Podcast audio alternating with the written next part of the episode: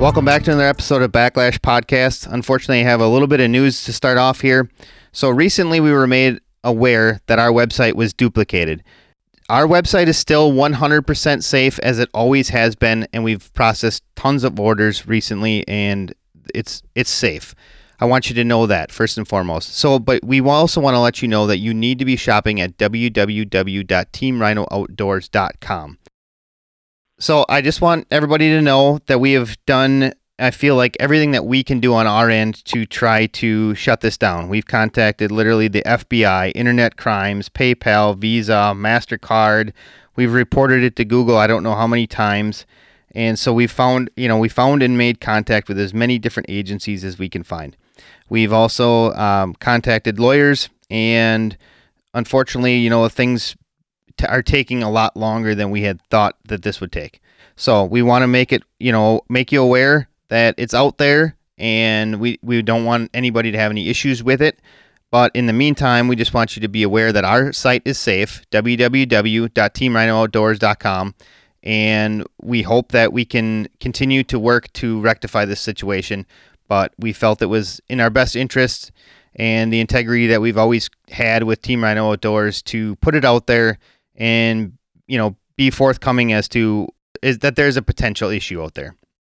I also wanted everybody to know that if you are using, you know, this is just a, a safe online shopping practice. If you're shopping online, it's best to use a credit card. Your credit card company will give you one hundred percent protection, whereas if you're using a debit card, you don't have that same protection. So just uh, something to let you know, but that's where we stand right now. So, Jeff, you know, the key point here is your actual domain name. So the website that you are currently using is the, the critical part, and I think you should reshare that one more time. Yes. Our website is w w w dot team rhino outdoors dot com. That's the website that you should be shopping at. That's the website that's been safe for the last eight years. That's the website that we will stand behind, and that's the one you're going to want to go to, w w w dot team rhino outdoors dot com. Now, this is an unfortunate uh, affair, if you will, but ultimately, Jeff, I mean, the guys that have been out there, you know, guys and gals, that have been shopping with you all these years will definitely uh, continue doing that. Totally amazing to think that uh, we have people copying and basically cyber attacking a smaller, musky arena. I mean, it is it's very strange. Well, you know, Brad, when I first found out about it, I mean, quite honestly, I was, uh, I, it really felt like you got punched in the gut, you know? I, Like literally it was, it's our logos, our products, our descriptions. If you go to our About Us, they, uh, apparently they, in this, you know, this phishing stuff, I guess they can do this in like two hours. Cause at first when I saw it, I was like, holy cow, they must've spent a ton of time on this. But after I did research on it, I didn't even know this thing could happen. I found out more about it, and they can literally duplicate this really quickly, you know, but their About Us section is, I think it's stolen from like a t-shirt company or, or something like that. So, you know, I, like, again, Brad, I, it was a major, you know, punch to the gut, quite honestly. It was a major blow. And I was, I mean, you don't know how extremely disappointed I was in it. It's unreal. I can totally understand that, Jeff. I, I feel for you. This is uh, a crazy scenario. And when you don't have the uh, backup to actually correct the issues that you're dealing with, it makes it very tough. Yeah, and like I said, I mean, we've crossed all the T's and dotted the I's to try to, uh, you know, I guess avoid... I, I thought this could be a quick resolution, right? You know, if you have a fake Facebook page, they rip that thing down in about an hour and a half. But, I mean, I guess in some cases, it's good that it's not that easy, because you wouldn't want, you know, competition just claiming that, you know, whatever about your website is wrong and, and ripping it down. But at the same point, when you know that you are the rightful owner of those contents, it's very disheartening. And it's, quite honestly, it's more disturbing than I thought, as far as like how little, I guess, responsibility anybody would take with it. I mean, every channel we go to, it's almost like, no, you're going to have to contact these people. And it's like, no, you're going to have to contact these people. So in closing, Brad, I just want everybody to know uh, our website is still, you know, safe. It's still operational. It's the same place you've shopped forever, w w w dot team rhino outdoors dot com, and we'll continue to uh, work to rectify the situation as quick as we can. Yeah, absolutely, Jeff. I feel for you. You know, this is a crazy, crazy scenario in today's world, right? So all we can do is ask everybody to kind of let everybody else know in, in their little circles that uh, this is an issue and move forward. Absolutely. I mean, and, and if you have questions or you have concerns, you know, simply drop us an email, team rhino outdoors at gmail dot com, and we'll answer those. You could certainly give us a phone call. If you go to w w w dot team rhino outdoors dot com, you can find our phone number, which on this fake website, you cannot find a phone number for anybody there. So if you if you need to contact us, we're certainly available.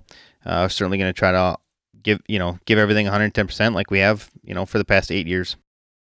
Well, I, I don't think uh, anybody can, can question anything that you've done, Jeff. I mean, ultimately, your customer service, your delivery, spot on. At the end of the day, that will continue. I appreciate that, Brad. We hope to keep all of our loyal customers shopping with us. And, uh, you know, like I said, we're going to do the best that we can to try to move forward. It's uh, it was a very it was a very difficult time. I mean, extremely difficult. I don't, like I said, I can't. Tons of sleepless nights, lots of hours trying to get this taken care of, and quite honestly, hours I don't really have to deal with it. But you know, this is life, and that's what you do. And so, uh, put our big boy pants on and, and went to attack it. You know, my wife even took off. Um, I don't know how many days off of work just to make phone calls to different companies to try to get this taken care of. But Brad, certainly, I mean, I wanted to take time out, so we we knew it. This is getting a little bit longer than I had anticipated. So I just want everybody to know that you're still operational at w w w dot team rhino outdoors dot com, the same place you've shopped for, you know, the past eight years. Absolutely, Jeff. Definitely something to think about, something to listen to, and uh, hopefully this uh, can be corrected in the near future. Let's certainly hope so. So, Brad, let's talk a little bit about fishing. It's, um, you know, mid-September, a little past mid-September, and uh, how's fishing been? Well, I can tell you this, it's been tough. And I mean, that's the common theme for about a month and a half. But if you uh, start talking to anybody across the country, literally, it has been a tough, tough bite. And I will say that it doesn't matter if it's Canada, Wisconsin, Minnesota, um, throughout the whole Midwest, people are saying it's tough, tough, tough. But I will also say that there is a window every day, and that window seems to be from like one o'clock to five o'clock every day. And then the other side of that is it might be really close to the moon. And once that moon kind of passes by, the three to four days before moon, three to four days after moon, and it starts slowly kind of fading away again. It's been the story this whole year. It's been a struggle, battle, whatever you want to say. But uh, if you put your time in, you're probably going to put together a pattern and actually get it done. Sounds good. I've been uh, dealing with many other problems lately. I did manage to put some fish in the net, but um, time on the water has been a little bit limited. You know, we've still been, you know, pumping out orders at a pre- pretty good frequency, Brad. So, I mean, it's good that you uh, you provided that update with everybody. The one thing that I'd like to talk about too, Jeff, you know, in the last podcast, maybe even the podcast that we're just going to do, is you're talking about uh, when do you change a bait, right? That's been a common question that you've always brought up in the podcast for probably over a year, right? Mm-hmm. When do you realize that, hey, you need to switch gears? And I think, uh, you know, Chase and I were talking about that a little bit in the boat here as we've been doing some filming with Mayhem's ten thousand Cast. One of the things that you definitely need to do is is check your gut, right? You want to listen to your gut. When you don't have the feeling anymore with that particular bait, change it up.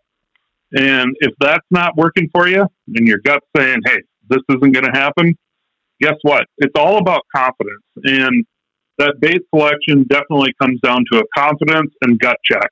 Something I just wanted to add in here in this uh, opening. Sounds good, Brad. Well, with that being said, let's get into a conversation and talk a little bit of fishing. Sounds like a plan.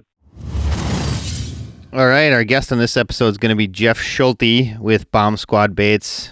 If I was a real good host, which, as we know, I'm not, I would have looked back to see how long it's been since we talked to Jeff. Have we even talked to... We've talked to Jeff since he's been the Bomb Squad guy, right? I mean, we I think we've had him on, haven't we? I try to talk to him weekly, but you know, he's so busy, he doesn't have time to talk. So yeah, I know usually when I call, he doesn't answer. So, I mean, at least you got that. Well, I'm in the same boat, but yeah, I, I don't know if when the last time was that we had Jeff on. Jeff, can you help me out with that? I want to say it's almost maybe been a year and a half, right when I got kind of kicked off with Bomb Squad. I think it was in the spring. So it's been a while. It's been too long. So it's good to be back and, and, uh, excited to talk about muskies. Well, what are we going to talk about with muskies? You guys are the ones with all the, uh, you know, bright ideas over there. So what, what do you want to talk about this week? Well, let's talk uh, a little bit in depth about the month of September, those first initial cold fronts. And uh, let's talk about baits. Let's talk about the types of structure that we might fish. And we'll dive right into kind of how you run those Bomb Squad baits and some of the other bait selection that uh, is necessary to have when you're fishing September. Since I can't remember when the last time Jeff's been on, why don't Jeff, why don't you talk a little bit about you, your bait company, and what you got going on over there to start with? Sure. So I've been doing Bomb Squad now for like two years, I think it is, or coming up on two years. Um, kind of started out with flat tails, big flat tails, and uh, we made a smaller one, the C four, which is a smaller version, and we also came out with a prop called the Tomahawk. Uh, I got to say, I've been really fortunate to be as busy as I've been. I've been doing this full time, and it's been keeping me busy full time. So with that came a lot less fishing, but that's okay. It's nice when uh, Brad calls and says, hey, we got to get in the boat together. Let's get some days, and, and uh, it's really nice when they bite. I'll say that. We went through a lot of days where they didn't, but no, it's been good. Building baits has been fun. I've been I've been building baits for a living for probably seven years, uh, but doing Bomb Squad on my own here for two. So looking forward to twenty twenty-three.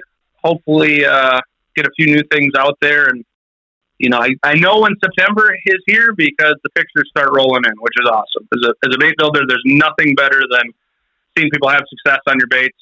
Um, it's almost more gratifying than than catching them yourself uh, on your own baits. It is more gratifying, in fact. So, yeah, the, the last week has been kind of a, a nice little flood of people sending in pics and and uh, buying baits, and I'm glad I got to be able to use them um, here recently, get out and finally do some fishing and actually do some catching, too. So, well, Jeff, let's. I, I'm looking back here, and it honestly looks like it was episode sixty-six from July first of twenty twenty. Were you on your own with Bomb Squad on July first of twenty twenty? July first of twenty twenty. I don't think so. No, that was, uh, that was actually when I was kind of exiting or whatever you call it with Phantom. So no, that was, that was just a, it was an idea that I had had. And actually Brad and I had, had worked uh, in the wood shop probably two years prior to that. And I said, I want to build a flap and I want it to be something that looks a little different. And so we just started messing around, and I don't know, we had fifteen samples that we turned out, and I said, gosh, this one looks like kind of like a bomb. And so we put some hooks on it and started playing with it, and away we went. The idea was there, but no, at that time I wasn't uh, officially on my own, I guess. Well, I do have to admit, you know, the Bomb Squad logo is probably one of the coolest logos in musky fishing, in my opinion. I mean, I actually had to buy a T-shirt of it, and I don't typically do that for many companies. Well, that's awesome. I appreciate that. That'll make my wife really happy, to be honest. Uh, she put a lot of effort into that, and and uh, she's a lot more talented there than I. So um, a good logo is nice. Everybody likes decals to slap on their uh, tackle boxes and boats, so uh, I appreciate that feedback. So why don't you tell everybody how they go about getting some of those stickers, those T-shirts, you know? Uh, yeah. Well, so there again, I haven't done a great job. Again, I've, I'm so lucky to be as busy as I've been. Eventually, they'll get it to be on the website. They'll definitely be at shows this season. But we will get it. If you want a T-shirt, just shoot me a message via probably Facebook or email is the, the best way, or, or through the website, and I can make it happen. I got boxes of shirts, and I got nowhere for people to buy them, but I got to get a little bit better at that. But I'll just keep building baits. I, I think what's going on there, Jeff, is uh, no different than the rest of the muskie community when it comes to building baits or having some sort of a product that ties to the musky world. Time is limited, and most of our companies are, we're small, you know, and, and time is precious. So I think Jeff's dealing with that same growing pains, and not unlike you, myself, and all the other people in the industry. I also think one of the worst things you can do is a, uh, a bait builder is go fishing with somebody who is very creative minded. Uh, I just spent a few days in the boat with Chase Gibson, and I think he said, you should do this, or have you thought about doing this, at least seventy-five times. So now I've got about fifteen bait ideas rolling through my head that's going to kind of clog things up um, for me just staying on the rails. But no, that is the challenge. We all have great ideas. Um, you know, making a bait doesn't just happen. There's plenty of testing and time that goes into it, and, you know, switching this, switching that. And uh, so, no, time is definitely a valuable thing. And sometimes the little things like T-shirts and decals don't get the attention that maybe they should or they deserve. But um, again, I'm I'm just thrilled to be as busy as I am. Um, and I am very excited for September, which is finally uh, well underway here, and and uh, twenty twenty-three show season. Okay, well, Jeff, since I've obviously discovered now that I, it appears that we haven't talked necessarily about Bomb Squad Baits that I can tell. Maybe, I mean, I didn't see anything in any of the titles. So let's start with your lineup then quickly. Let's go, because right now I think there's basically three main baits. Why don't you kind of talk about those? So then, and then we'll we'll talk about, you know, Brad, like we'll go back to what Brad was talking about at the beginning, bait selection, all that kind of stuff. The orig- original bait um, for Bomb Squad was what we call the M K sixty-five. It's a six and a half inch flap tail, uh, big diameter, two inch diameter. You know, the guys in Minnesota really seem to gravitate towards that bait. That has a smaller sibling, which is the C four, four inches long, much smaller profile. Still creates a big wake and still has a big diameter, uh, but just doesn't have the big, big profile that the sixty-five has. That, especially last season with, with shows getting back underway, that was the big, you know, the most popular one in uh, Illinois and Wisconsin. I also then have the Tomahawk, which is a prop bait, which, you know, we came out with last, kind of mid-season last year. Um, a bigger profile bait, similar to the sixty-five. It's got a few different, you know, unique things to it um, with how the prop is configured and kind of what, what I call the screech disc. It's basically a disc on the back, which allows some metal on metal rubbing and squealing. So there's just some different kind of triggers and mechanisms built into into that prop bait. So right now, as it sits, we got two different size flap tails and uh, the Tomahawk prop, which is which has been, you know, t- I'm trying to think when it was. We got two on the Tomahawk here not too long ago. So it's been really good. It's, it is interesting. Uh, you know, I see it pretty clearly how guys in different states buy differently. And, and like I said, the C four, those have been going a lot. A lot of those have been going to Wisconsin. Here in Minnesota, we just have this thing for big baits, and and uh, the sixty-five being the biggest that I've got, that seems to sell well here in Minnesota. So, uh, yeah, that's kind of the lineup for Bomb Squad right now. Hopefully that'll be changing here in twenty twenty-three, or updating. All right, let's talk a little bit about these two flaps. You got the M K sixty-five, the C four. Basically, the size is the, is the biggest difference. Let's talk about how you work them. I mean, can you work these? Because typically for me, when I work a flap tail, you almost got to work them almost painfully slow. Is that this case with these as well? So painfully slow is how I like to work them, but it's not how you have to work them, at least these. So one of the things that I really focused on with this bait was I wanted it to be heavier and denser than some of the others that I've ran. When they get to be super light, I found that that rear blade doesn't catch enough water and it doesn't really click. Um, or it sits up on top of the wake and it can kind of just ride on top of the wake um, and not be catching that water and flipping and clicking. So they are heavier in design. They ride low in the water. They push a lot of wake. When you get those smaller fish to blow up on it like bottle rockets, the bait doesn't go flying five feet in the air. That's really cool to see, uh, but that's not putting hooks in the fish's mouth, which is kind of the whole point. So they're lower riding, like I said, creates that big wake. Um, you know, one of the design features that uh, it wasn't intended, it was totally latent, I don't know if that's the right word, but it was totally secondary, was the end of the bait kind of necks down and then it flares out again. That's what gives it that bomb look. What that does is take some of the buoyancy out of that rear end of the lure. And that buoyancy, having that rear end sit lower in the water, allows that blade to catch more water, flip and turn a little faster, and just gives you more click and clack. Uh, it also helps that rear end to wobble a little bit more, which we keep our, our um, clicker disc loose so that as that blade's turning, it's ro- it's uh, moving that clicker disc as well as the blade popping out occasionally, clicking on that disc. So it's got two different metallic sounds, and, and again, it wasn't intended. It was purely cosmetic when, when I first turned it. Uh, but seeing how they operate, it, it does give it a different different way of running. And it does at times look like it's almost putting out two different wakes. Yeah, that, that's been a really nice thing about that bait. The C four will run a little bit deeper in the water, actually, uh, because there's not as much buoyancy there. It tends to click a little bit less uh, than the sixty-five, which some guys like. Um, just a smaller package, though, easy for those, you know, those fish to swallow. I like a big profile, so I, I generally gravitate towards the sixty-five. I've got two of my best fish ever on it, so maybe that's why I like it too. You know, we, we have had pretty good luck on the C fours too. I just fished the P M T T on Leech here not too long ago, and they were wanting the C fours for, for pre-fishing, not for the tournament, but that's how it goes. So, all right, well, now that we got the infomercial part of this out of the way, Brad, you had a few things you wanted to talk about because obviously, you know, September started out pretty hot and then things definitely got cooler. Why don't we talk a little bit about that, Brad? Well, I can tell you this, Jeff. You know, uh, we're coming off of probably the worst or the toughest August that I've ever experienced. And that's just being honest. And I know we had Chase on once or twice in the last month or so. Chase is sitting here with us as well. But, you know, he was looking at me like, man, you know, if this is the way August is going to be next year, I think I might go somewhere different. um, talk about a frustrating month. And, and it kind of carried into September. I will say, you know, these first cold fronts, the first one really didn't do much for us. The second one started to supercharge these fish. And, and that's what we always wait for. Sometimes it happens the last week of August. Sometimes it happens the second week of September. But it's here and it's upon us. And I think uh, what we should really, truly discuss tonight is how you deal with that first cold front and what baits you're going to choose and how you're going to work them. And Bomb Squad ties right to that whole topic.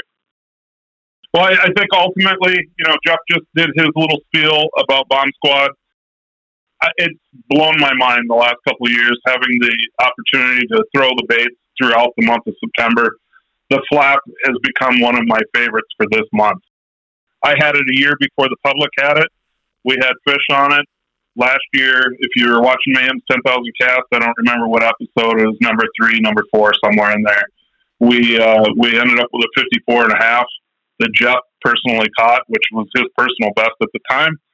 And that was absolutely incredible. This year has been no different. Even in August, when things were really, really tough, that's the bait that I was going to because the fish were lazy. They did not want to react to anything. But that flap would actually make those fish come up and eat. The second component that I would like to talk about, I guess, is throwing small blades, you know, and speed becomes very, very critical at this time of the year. When those first cold fronts happen, you can't turn that bait fast enough. And so we could go down that whole road as well. Let's talk about small blades. We've, you know, we'll jump back to that topwater stuff and let's talk about that. I know Chase kind of hinted at it, I believe, and I mean this is starting to all run together because it seems like we've had Chase around like all the time, but uh, I know obviously we haven't, but maybe it's just because I we you and I and, and Chase talk enough. Um, seemed like, I think it was last episode or not last episode, it was the week before.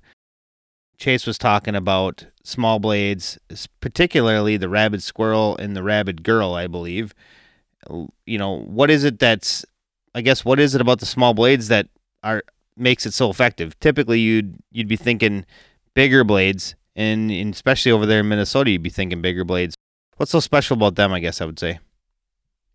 Well, there's two things, right? There's two components to what you're doing out there, and I, I hit it on the head. Uh, we're talking about two different opposite opposing baits, right? We're talking about a slow-paced bait that you're barely creeping and it's barely making any noise, but it's pushing a big wake, right? That's the flap.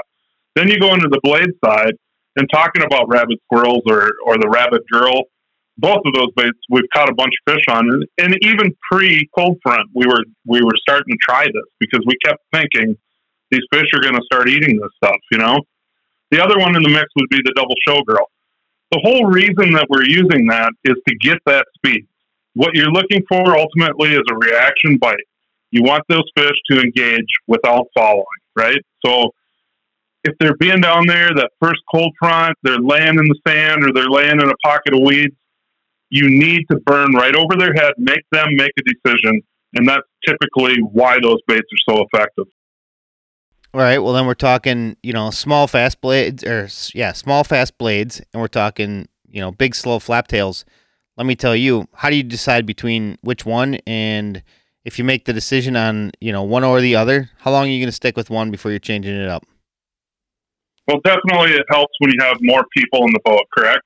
I mean, if you have more than one person in that boat with you, you can play that game. And typically you want the guy in the front of the boat to be throwing a faster bait so that you're not always waiting on them to get their bait in before you can cast again. But typically at this time of the year as well, you're going to end up dealing with a lot of wind. So now we're going to talk a little bit about boat positioning. Now you could throw two flaps if you wanted to because you're side drifting, right? If you're dri- drifting over that structure and not pulling the boat forward to uh, to maintain your boat direction, you can kind of change things up in the boat. Um, it's a tough one, Jeff. You know, maintaining your schedule throughout the day on exactly what you want to be doing and what those fish are telling you, it can be a struggle. And believe me, we've struggled many, many days. But the consistency was, in the last couple, three weeks, that flap was actually getting fish to show themselves. The blades would sometimes be the, the preferred way for the fish to eat. And, and always judging that time frame, when do I switch, when do I go back? If it was one guy in the boat, I don't know that we'd be at the point we are right now to be able to figure that all out. So it's a really difficult question. I mean, we've talked about this since the beginning of this whole podcast. I know it's one of your most popular questions. When do you tw- change baits? It's so tough to say. It really is. I mean, if you're not having interaction with that muskie, how do you make a decision, right? And the other thing is, is a lot of times these fish will just follow a bait, but they're not actually eating it, you know, and, and that becomes an issue as well. Hey, I'm getting interaction with the fish, but they're not eating it. Uh, so at some point, you know, is that three fish that come in on that bait and they still haven't eaten it? Do you change at that point? Um, it can be a very, very frustrating topic. The other thing I would maybe add to that is uh, kind of factoring in what kind of structure you're fishing. You know, we've, we've just had a lot of surface weeds here lately, and there's spots, there's different types of weeds where the flap is a little more conducive to pull over it, and there's definitely times where if you're kind of picking through little open pockets, you can dart those little blades and get them in, get them out real quick without getting them too hung up and messy. And I mean, I must have pulled off fifteen bales of weeds this week. And, you know, so that was a big part of it too. There was areas that I could fish pretty effectively riding right over the top of it. And, you know, when, when Chase was behind me, he was slinging that blade wherever he wanted to, burning through weeds. So that can sometimes be another factor as well. And like Brad was saying, if you're fishing alone and you don't know where the fish are, blades seem to be a little bit more logical because you can cover ground and, and uh, you know, really get as many casts in as possible where the flaps are a lot slower. If you're on fish and they're just not biting, the flap can be a better option because it forces them to make a decision. What in the heck is this big thing that's just clicking by my head? They're inquisitive by nature, and so it's, I mean, it doesn't answer the question, but there's just a couple other factors that can kind of play into what am I going to throw here? You know, and it doesn't have to be a flap. It can be any topwater bait, but if you got a lot of what I call eelgrass, or some people call it seagrass or whatever, sometimes that's really frustrating to fish topwaters through. Flip over to double shows and burn them up. You know, Brad, you mentioned that, you know, when do you change? That's one of my most popular questions. I think that's because that's like one of the things that musky anglers re- wrestle with the most. I know that's what I wrestle with the most. When do you change structure? When do you change speed? When do you change baits? You know, when do you go back on a muskie? I mean, it's all those things that that play into it. Obviously, if there was a, you know, a, a if these muskies could tell you what, you know, what's going on, it'd be a lot easier. But, you know, it's it's when, you know, it's always decisions, right? On on uh, any day on the water, it's always about making the right decision. And I think I've talked about it before. I mean, the difference between success and failure on a on a water, you know, a day on the water can be literally one decision. You know, it's unbelievable how that goes. I mean, we'll use, for example, the other day, um, I was on the water, I was by myself. So I worked a piece of structure. I worked it once with a topwater. This is early in the morning. Then I went back through and I threw a, uh, I went to the rabid squirrel. I was listening to Chase. I went small rabid squirrel, didn't see anything. Then I completely moved structure, went and fished, you know, a couple different spots. And I was like, all right, I know there was fish here just the other day. I want to come back on it again. So this time I used a bulldog. Well, if I, and I, and I debated between a bulldog and a junior cowgirl. And, you know, unfortunately for you, the bulldog went out. Fortunately for me, the bulldog got bit. You know, if I would have went to a junior, maybe I got, maybe I, I got him to eat a junior, but I don't know. So, you know, that's, that's the thing about, you know, when I asked that question, when do you change it? It's those decisions that lead to success or failure. I mean, had I switched to a junior, I, I don't know. Maybe I wouldn't have caught a muskie that day. Yeah, I definitely think uh, there's parts to that equation, though, Jeff. You know, when you're going with a single blade, you're you're able to maneuver that bait a little bit faster, but you can also kind of do a medium pace. And and what I'm talking about is if the fish aren't interacting with a high-speed bait, just go at a moderate to medium speed, right? Once you start seeing those fish start to engage, now you can go to a double blade. And the reason you can go to a double blade and really, really burn it is you're pushing move, more water. You're moving that water. It's those fish are fired up. Same thing with, like, say, the flaptail. If uh, the fish aren't really truly engaging and you need to make that really, really slow movement, once they're fired up, sometimes you can go right back to that tomahawk or a different prop bait that's going to actually cover water faster as well.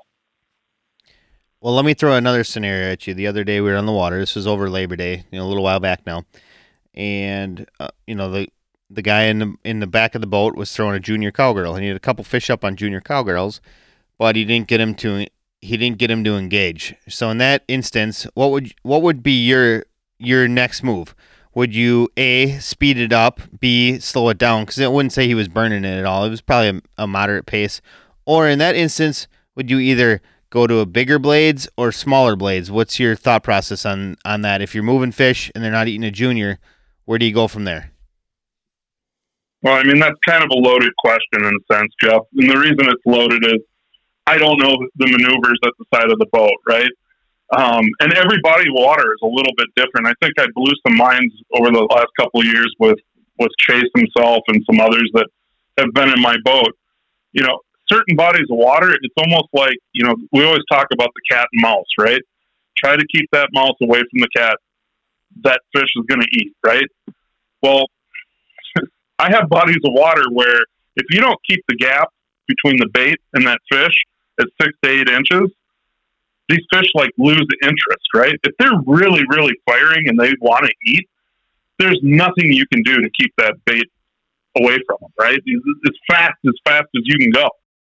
But there's times when they're a little bit lazy. So it's a loaded question in the sense, I don't know exactly what the scenario was when that fish came to the boat.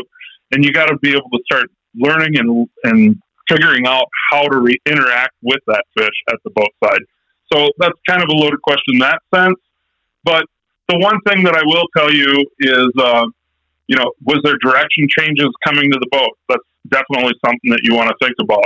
If you see that fish following away from the boat, try to make a different change in direction of that bait. Maybe get them to fire before you even get to the boat, right?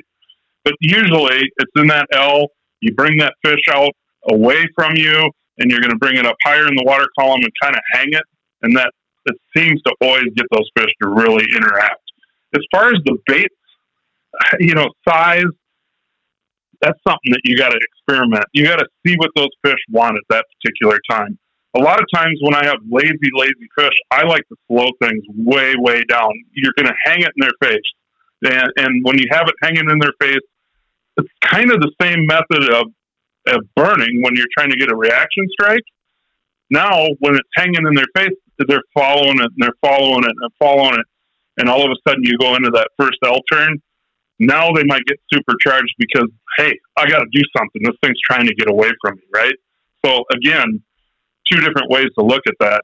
Choosing the bait, I like to think a lot of times that it's more about how you interact with the fish more than it is that exact bait at that moment.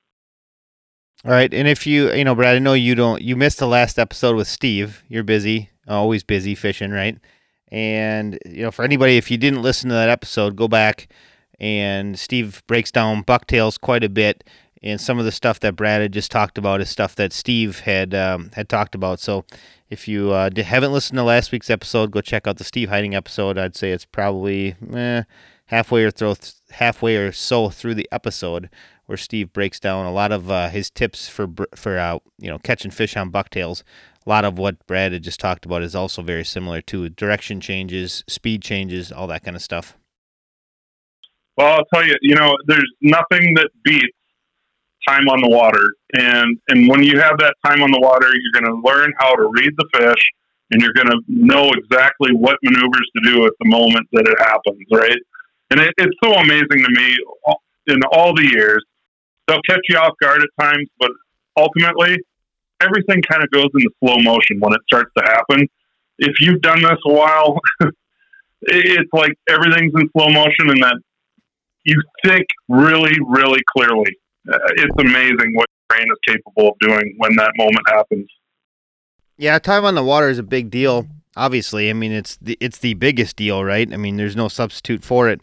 The problem I have with it is that, you know, you have so many of these anglers on the water, they have such limited time. You know, maybe they have a day, a weekend if they're lucky, or maybe it's two days a month, you know, and so they don't get, they don't get uh, days in succession to be on the water to know the pattern, and therefore they're maybe not con- coming in contact with as many fish as you are. So, you know, their um, their abilities to read a fish probably aren't as good. I mean, heck, they're my abilities to read a fish aren't even that great, I would say, at some points. You know, like I'm, I wouldn't say I'm a perfect figure eighter by any means. I mean, I I catch a couple here and there, but I'm not awesome. So it's um, that's that's one thing I have. It's hard with musky fishing, right? Because you, I mean, let's say a good day sometimes can just be seeing one, right? I mean, I think we can all agree that a, um, if you catch one fish, if you have a, put a fish in the in the boat for uh, however many people are in your boat, one, two, three, doesn't matter.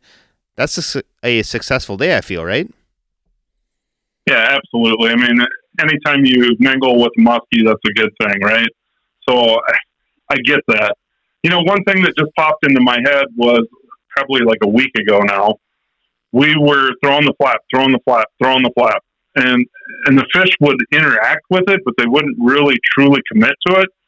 And it still wasn't real windy. A lot of times when it's super windy, I like a noisy, faster-paced uh, topwater bait.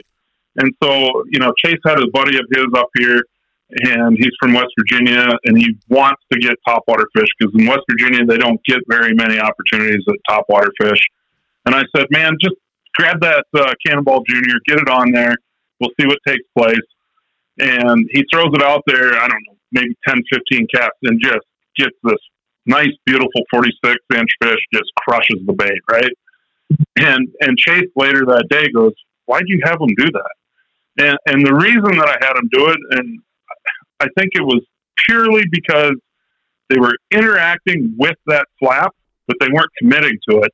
And so go to the total opposite, you know?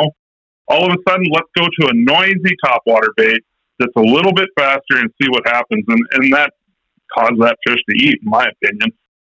Could he have gotten it on the flap?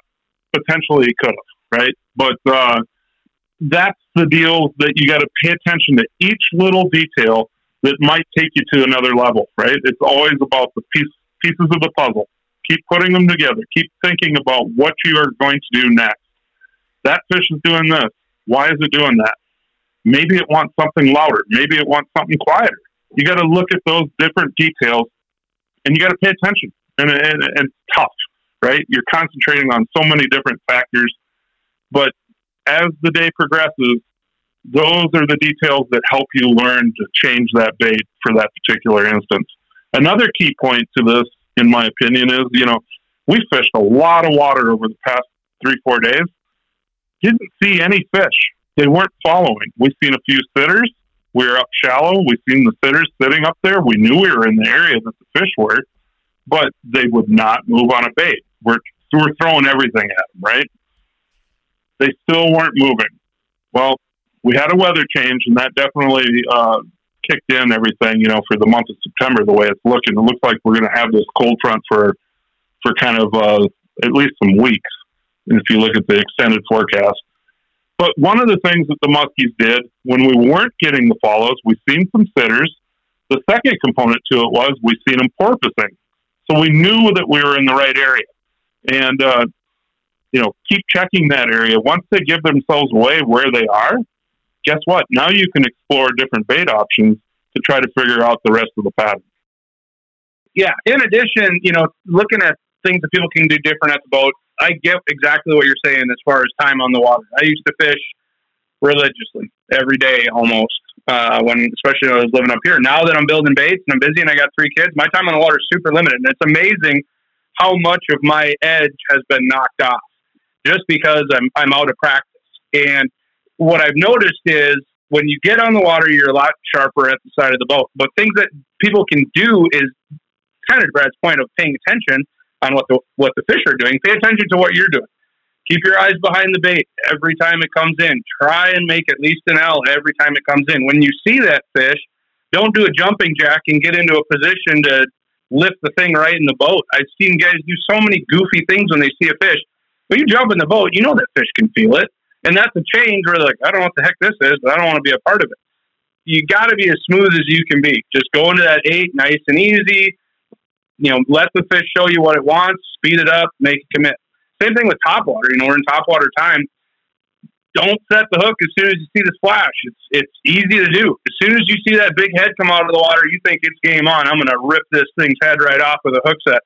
And all of a sudden the bait comes flying at you one hundred miles an hour, and you're like, oh, I just missed it. You got to be patient. You know, chill out a little bit. It, I get jumpy. I mean, after I caught that fifty-four last year, I had two fish bite within fifteen minutes after it, and I know I ripped the bait right out of their mouth. It's hard to do, but if you focus on relaxing, you know, being smooth, it, it, it definitely, definitely helps. Once you start getting tired, once you start getting frustrated and lazy, that's when you pull the bait out of the water and you look down and there's a muskie staring at open water saying, where the heck did that bait just go? Um, those are the mental toughness things that everybody's absolutely capable of doing. Uh, if you can be strong on those areas, you will create a lot more opportunities for yourself. I think what we should do is talk to Jeff a little bit about a couple days ago here. Uh, he got stung in the back by a bee. and it was he was itching like crazy. He, he literally stopped reeling the M K sixty-five. And he's out there looking, and I'll let you take over, Jeff, because it's pretty funny. I mean, his back was bothering him quite a bit. So we and we had been, I don't know what day we were even on, but it hadn't been going good. We weren't seeing any fish. We had a couple bites, couple hooks pop out. We just couldn't keep anything pinned. It was about as frustrating a fishing as I've had in a long time. Getting to be the evening and get stung by a bee, and I take three minutes, kind of scratch my back, try and get the itch off, make a bomb cast. I get it about halfway back, and it's just burning. And so I, I reach back behind my back, try and scratch it, take my eyes off the bait. Bait's sitting totally dead in the water, and I glance back over, and I just see this gigantic swirl where my bait used to be. So this fish hit it, sitting totally dead in the water. Wasn't moving. Hadn't been moving for probably three or four seconds. And I give it a one-arm hook set. The fight was on. Get it halfway back to the boat, and it's coming right at us. It's a nice fight, and all of a sudden the bait comes flying out of its mouth, and the fish just glides away like nothing ever happened. And so there again, how long was that fish following that bait? How long did it sit there before it decided to eat it? I mean, it was everything that you're not supposed to do, and, and the fish still ate. Would have been great to land them, but I, I think we actually got that on film. But, I mean, just it could have been the luckiest catch of my life, right? It could have been the fish that bit a bait that wasn't even moving, and all of a sudden, oh, here you go. There's a nice forty-seven in the bag for you. Uh, it didn't work out quite like that. But, yeah, weird, weird things do happen like that. I won't forget that one anytime soon. And then I had to deal with the beast thing on top of it, so. Oh, well. Double stung. Double. Yeah, that one stung twice as bad. Well, Jeff, I heard you mention topwater time in there. And obviously September is one of those months that's, you know, notorious for topwater baits. You know, in your opinion, are topwater baits something that guys should be throwing into October? Are they missing out on opportunities by putting them away early? I think so. I mean, I, I've seen it go into mid-October with ease at times. I mean, it depends on the year too, right? But if you get a nice Indian summer, things can stretch on forever. If those fish are still there and still shallow, absolutely keep throwing baits over the top of their head. They do love eating topwater. And and I remember when I started out, I, I was was a young kid. I went out and bought all these lures, bought all these topwater baits. Thought, oh, this is going to be great. I'm going to get fish to bite on topwater. And I was throwing them left and right in June and July thinking, gosh, they don't bite topwater. And school would start, and I'd never be able to fish in September. And I kind of thought this whole topwater thing was a myth or something that only happened in Canada. And you can get them in the summer months for sure, but this is definitely a higher pri- or higher uh, probability time, it seems, when those fish move up and they're shallow and they're looking to feed. Fall's getting right around the corner. But yeah, it's not just a one or two week window. It can be, I mean, it could have started three weeks ago and it could go well into October. Um, it, it does depend on some of that weather and how that, that water cools down. If it cools down super fast or nice and gradual, you know, once you get to kind of that magic number where, where it's falling, those fish all move shallow. But no, I, I mean, I, like I said, I've seen topwater bites go well into October. And, and uh, yeah, a lot of people think, oh, the leaves have changed. It's time to pull out the glide baits and the big rubber. Not so. You know, I think you can throw you can throw small bucktails in topwater quite a long time into the season. And, and truth be told, topwaters are easy to fish. You cast them out, you reel them in. There's not a lot of work. I mean, I'm not looking forward to ripping pounders. You know, it's just the way it is. And so if they're biting them, I'm going to be throwing topwaters and small bucktails until they tell me I can't do that anymore. I would agree with that one hundred percent. You know, these fish don't change. One day, all of a sudden, okay, it's October first. Now it's time for jerk baits and rubber. And I think a lot of people get confused on that. They might have a bad outing where blades or a topwater didn't work. But guess what? The second day it did. So you got to kind of feel that out, and you got to keep remeasuring what you're doing, right? So whatever you caught last time you were on the water, whether it was a week ago, two weeks ago, two days ago, it doesn't matter. If you caught or you had action on that particular bait, make sure that that thing's in the water. Have your buddies changing up, doing different things, and try to follow that pattern. I think a lot of times everybody wants this, the sport of musky fishing to be black and white. Believe me, it's as gray as it gets, because as soon as you think you have it figured out, they change it up for you. The other thing I would say to that is just, you know, how you kind of, like Brad said, last time you were fishing was a week ago. Where do you start? I would start exactly where I left off. And if they're not there, where do you go from there? Some guys say, oh, they were shallow a week ago, they must be deep now. And they jump all the way out to the deep weed edge. There's a lot of ground in between the super shallow and the super deep. And I like to go in small steps backwards, because I don't think they make those, you know, drastic of adjustments unless there's a drastic change, you know, unless there's just some wicked, crazy weather that's totally abnormal and is kind of sustained that way. You know, that's how I check down, so to speak, as to finding where those fish are. The other thing is, it's real easy to get caught in the game of, oh, I bet they're on the east side of the lake. Nope, they're not on the east side. Let's go to the west side. And you're just burning gas when they might just be down the shore a little bit more, or, or just hanging out in a little bit different kind of weed that sits three feet deeper than what you were getting them in last week. So I like to do those small adjustments, you know, to kind of check down and, and figure out where they're at if I if it's been a while since I've been on the water. I can say this too. Over the past three, four days that we fished together, you know, Jeff's in the boat, Chase was in the boat, I was running camera. One of the things that was really interesting was we kept questioning ourselves, are we where the fish are? And periodically we would see a sitter. We were fishing really shallow and tight. We'd see a sitter. Okay, that confirms there are fish up here, right? You're never going to see all of them, right? The boat's going to spook them every different every once in a while, um, so you're not seeing those sitters. But a really strange thing happened a couple days ago, um, and I've seen this multiple times throughout the fishing that I've done, but we've seen three different muskies sticking their head out of the water, okay? And I'm like looking at this one as they're they're fishing, and I'm just running camera, so I'm kind of looking around, checking things out. All of a sudden, I see this muskie's head sticking totally out of the water, and I'm sure multiple of the listeners have seen this happen. But everybody that was in the boat, I had told them about it, or they had never personally seen it. And they're like, that is a muskie, and, it, and its head was right out of the water. I'm like, well, that fish just gave it away. We go to another spot. We're fishing, fishing, fishing. We're not seeing anything. All of a sudden, here's a muskie sticking its head out of the water again. And so we go a little bit longer, maybe a half hour longer, probably one hundred yards away. Here's another muskie sticking its head out. So pay attention to your surroundings, and you're definitely going to get clued into where those fish might be. And talk about a weird deal. I don't know, Jeff, have you ever seen that happen? Uh, where you're seeing a muskie stick its head out of the water? I've definitely seen them cruising around with their nose and their eyes out of the water. But that first one that we saw was literally nose straight to the sky. You could see it from what would be the underneath. You could see its entire head almost to the bottom of its gill plates. It looked like a little, I don't know, a little boat sticking straight up in the air, or a, a buoy, a buoy, a buoy. That's what we call it. It was the weirdest thing. And I was like, there's no way that's a muskie just sitting there with its head vertical. And sure enough, it turned, and it wasn't a little one either. I mean, it was a giant, and it just lumbered off. It was the weirdest thing. I don't know how it could do that in such shallow water, but it was. It did it for seconds. I mean, when I saw it, it had to be five or seven seconds before its head went down. Weird. Chase did look it up on Google or whatever, and basically one of the things that he read, which probably makes the most sense, in my opinion, is that they're trying to clean debris from their gills. So, I mean, like he said, well, that makes sense. They don't have arms. They can't just, like, kick inside their mouth to clean it up. So they go vertical to use gravity and the water movement through their gills to clean. And, you know, we're thinking about that. It makes sense when you think about we're in a really heavy weeded area. They go down, they eat whatever bait that they're eating.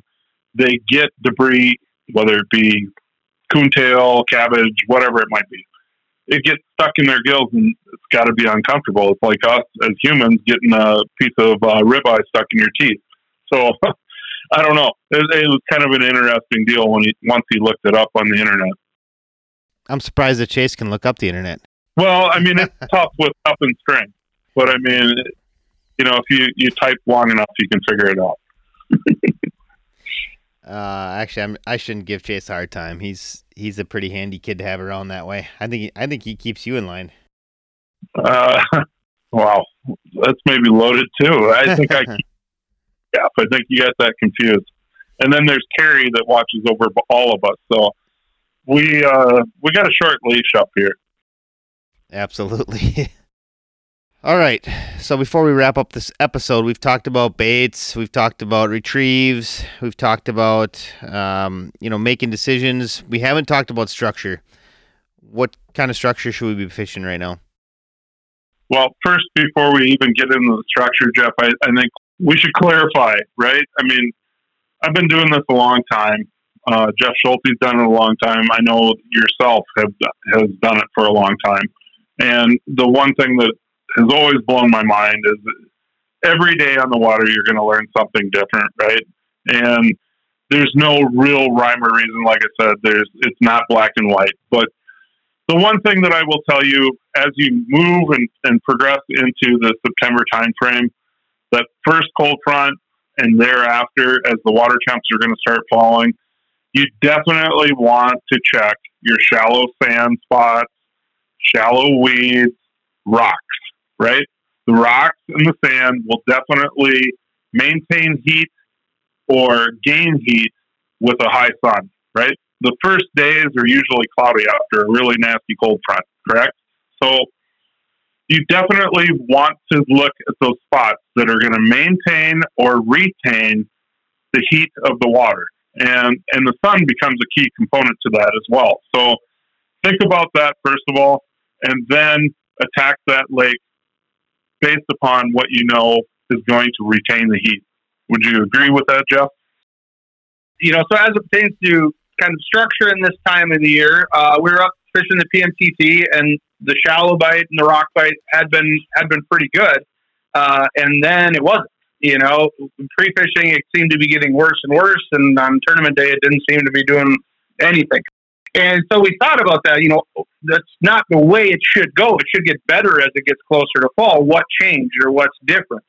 And, you know, one of the things that we kind of hypothesized was, you know, we had a lot of warm days, which the heat is good, but we also had a lot of flat, calm days in a row. And when that happens, it, that oxygen level can kind of get depleted up in that shallow, shallow water. When you don't have waves beating in and mixing it up, that oxygen level might not be there. So those fish push out. And where do they go? Well, that's the question I don't have an answer for, because we obviously didn't catch them in the tournament. But uh, they went down, they went out, you know, they suspended off you know, off those rock reefs, so quite a ways out, and just hung out until conditions changed. There are those other factors that kind of go into it as well. The fish that we did find during the tournament were sitting over super deep weeds, you know, tending to bait. And so it's not a situation where every fish in the lake is here or every fish in the lake is here. There's definitely a majority can be here or can be there. Your highest uh, percentage of active fish can be here, but there's, there is some of that ebb and flow as well. Now, as we get into the full swing of fall, you know, your, your good opportunities do seem to focus around some of that, that shallow water stuff. And it is, you know, the water cools down significantly at night. That sun comes up, that sand's still holding heat. Um, on a sunny day, that sand gains heat quickly, and, and you know that's what those fish tend to like. But yeah, it was just interesting how how it kind of went one way and then bounced back the other um, while we were up there, and and uh, you know, who knows? Those fish are probably back in there again. I don't know, but uh, that would be the logical thing. Just goes to show you how much things can change, you know, on any given day. You can't just assume one thing and, and just stick to that pattern. So you got to change. What's that saying, Brad? Do you have fish have fins and they swim? Yeah, exactly. Right. We mind screw ourselves so many different ways, but you got to keep in mind the muskies are doing their own thing too. And uh, it's challenging. There's no question about it. If it wasn't challenging though, we all wouldn't be musky fishermen. I mean, it definitely takes a special person to commit themselves to this whole type of uh, crazy environment. Yeah, definitely. I mean, like you said, I think there's certain days where if we just would, I almost like relax our brains a little bit, we'd almost be better off. Yeah, I think that shows up when you talk about tournaments, right? I mean, for whatever reason, if you if we were just talking about this two days ago on the drive or in the boat, whatever it might have been, but ultimately, it's one of those gigs where I don't, I don't care what body of water. Let's say it's Mille Lacs, right? My home water is Mille Lacs and I'm going to fish a tournament. Guess what? I'm probably not going to do as good as somebody that has never fished Mille Lacs, right? They're coming to it with an open mind and I'm thinking, well, man, I got to fish this. I got to do this. I got to do that. A lot of times as anglers, we fish memories, and memories can really put you behind the eight ball. So definitely something to think about. Keep a fresh mind, keep fresh uh, on all the tactics that you're going to choose to use.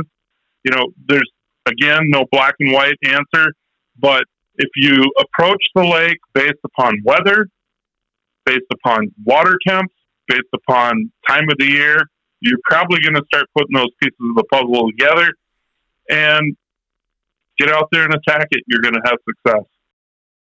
So, Jeff, before you get out of here, let's talk about this. Let's uh, say, what's the biggest mistake people make with a flap tail? Well, that's a good question. I guess I can't say what the biggest one is. I can see, say what maybe the most common one that I hear of is, you know, one, thinking that they have to fish it super, super slow. You can speed them up. The other thing is, and it's it's true for all topwaters, is just you got to let them eat it. You know, they're they're inquisitive. They're going to bump it. They oftentimes go for the blade. That's why those spreaders can be so important. Uh, you gotta, you gotta give them the time to get it in their mouth. Uh, sometimes they put on a big show and they never bite it. Um, just sit back and wait. Wait for the wait. Really is is kind of what I always try and tell myself. I had one here just a couple days ago that, I mean, it made the biggest blow up on the bait, and I just kept the exact same speed. I didn't go faster. I knew she was still there. And she came back, and her second hit was very different than her first attempt. And I just waited for that rod to bend over, and then I set into it. And I think it's kind of avoiding some of those early jitters, you know. And, and also with flaps, there's a lot of hooks going on. There's a lot of things going on. They catch weeds like crazy. Fight through the frustration of picking weeds up. If you know the fish are there, you just got to deal with it and uh, and get those fish to to commit, because they do show fish. Whether it's mine or somebody else's, flaps work. Uh, and then they can work when other things don't. Um, so, uh, you know, having one in the box where when times get kind of grindy and tough is, is a, is a good thing to do. And I mean, it's, it's very quickly become my confidence bait in the later months for certain. I think one of the other parts to this whole thing is, you know, the neat thing about what Jeff's got going on, I don't want this to sound like an advertisement, but if you're choosing a flap, I think one of the neatest things that Jeff did is the, the body profile of this bait. It's pushing a ton of water. Bomb Squad has the perfect, in my mind, the perfect body to actually make fish want it. It's moving water. It's making that noise, you know, that ting, ting, ting, ting. There's there's something special about it, and I've got to witness a couple of real big giants eating the boat, and both all of them on that Bomb Squad M K sixty-five. I, it blows my mind, man. It's not a bait that I would normally choose because I struggle. I can fish slow. I can fish rubber slow. I can fish blade slow. But topwater, it's always irritated me to reel slow. It's a bait that I can throw for ten, twelve, sixteen hours a day and be okay with it. it it's really, really weird.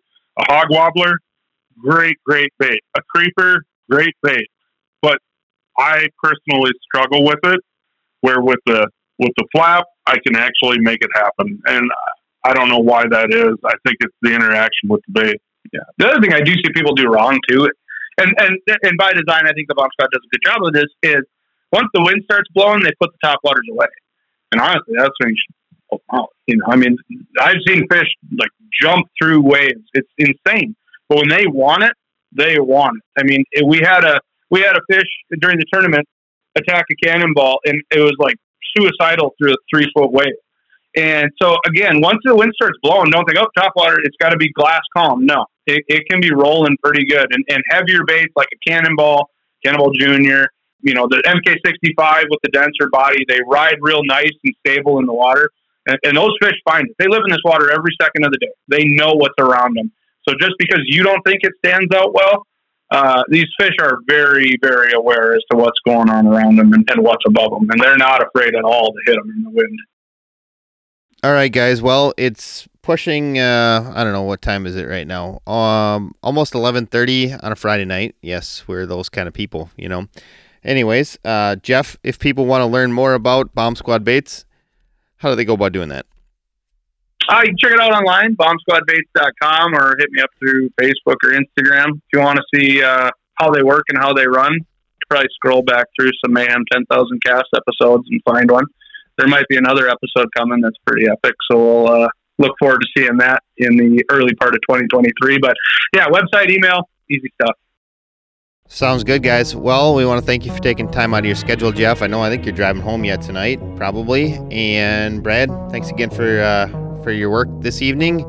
Want to thank our um, listeners as well for putting up with us for another week, and we'll catch everybody again with a new episode next week, Wednesday.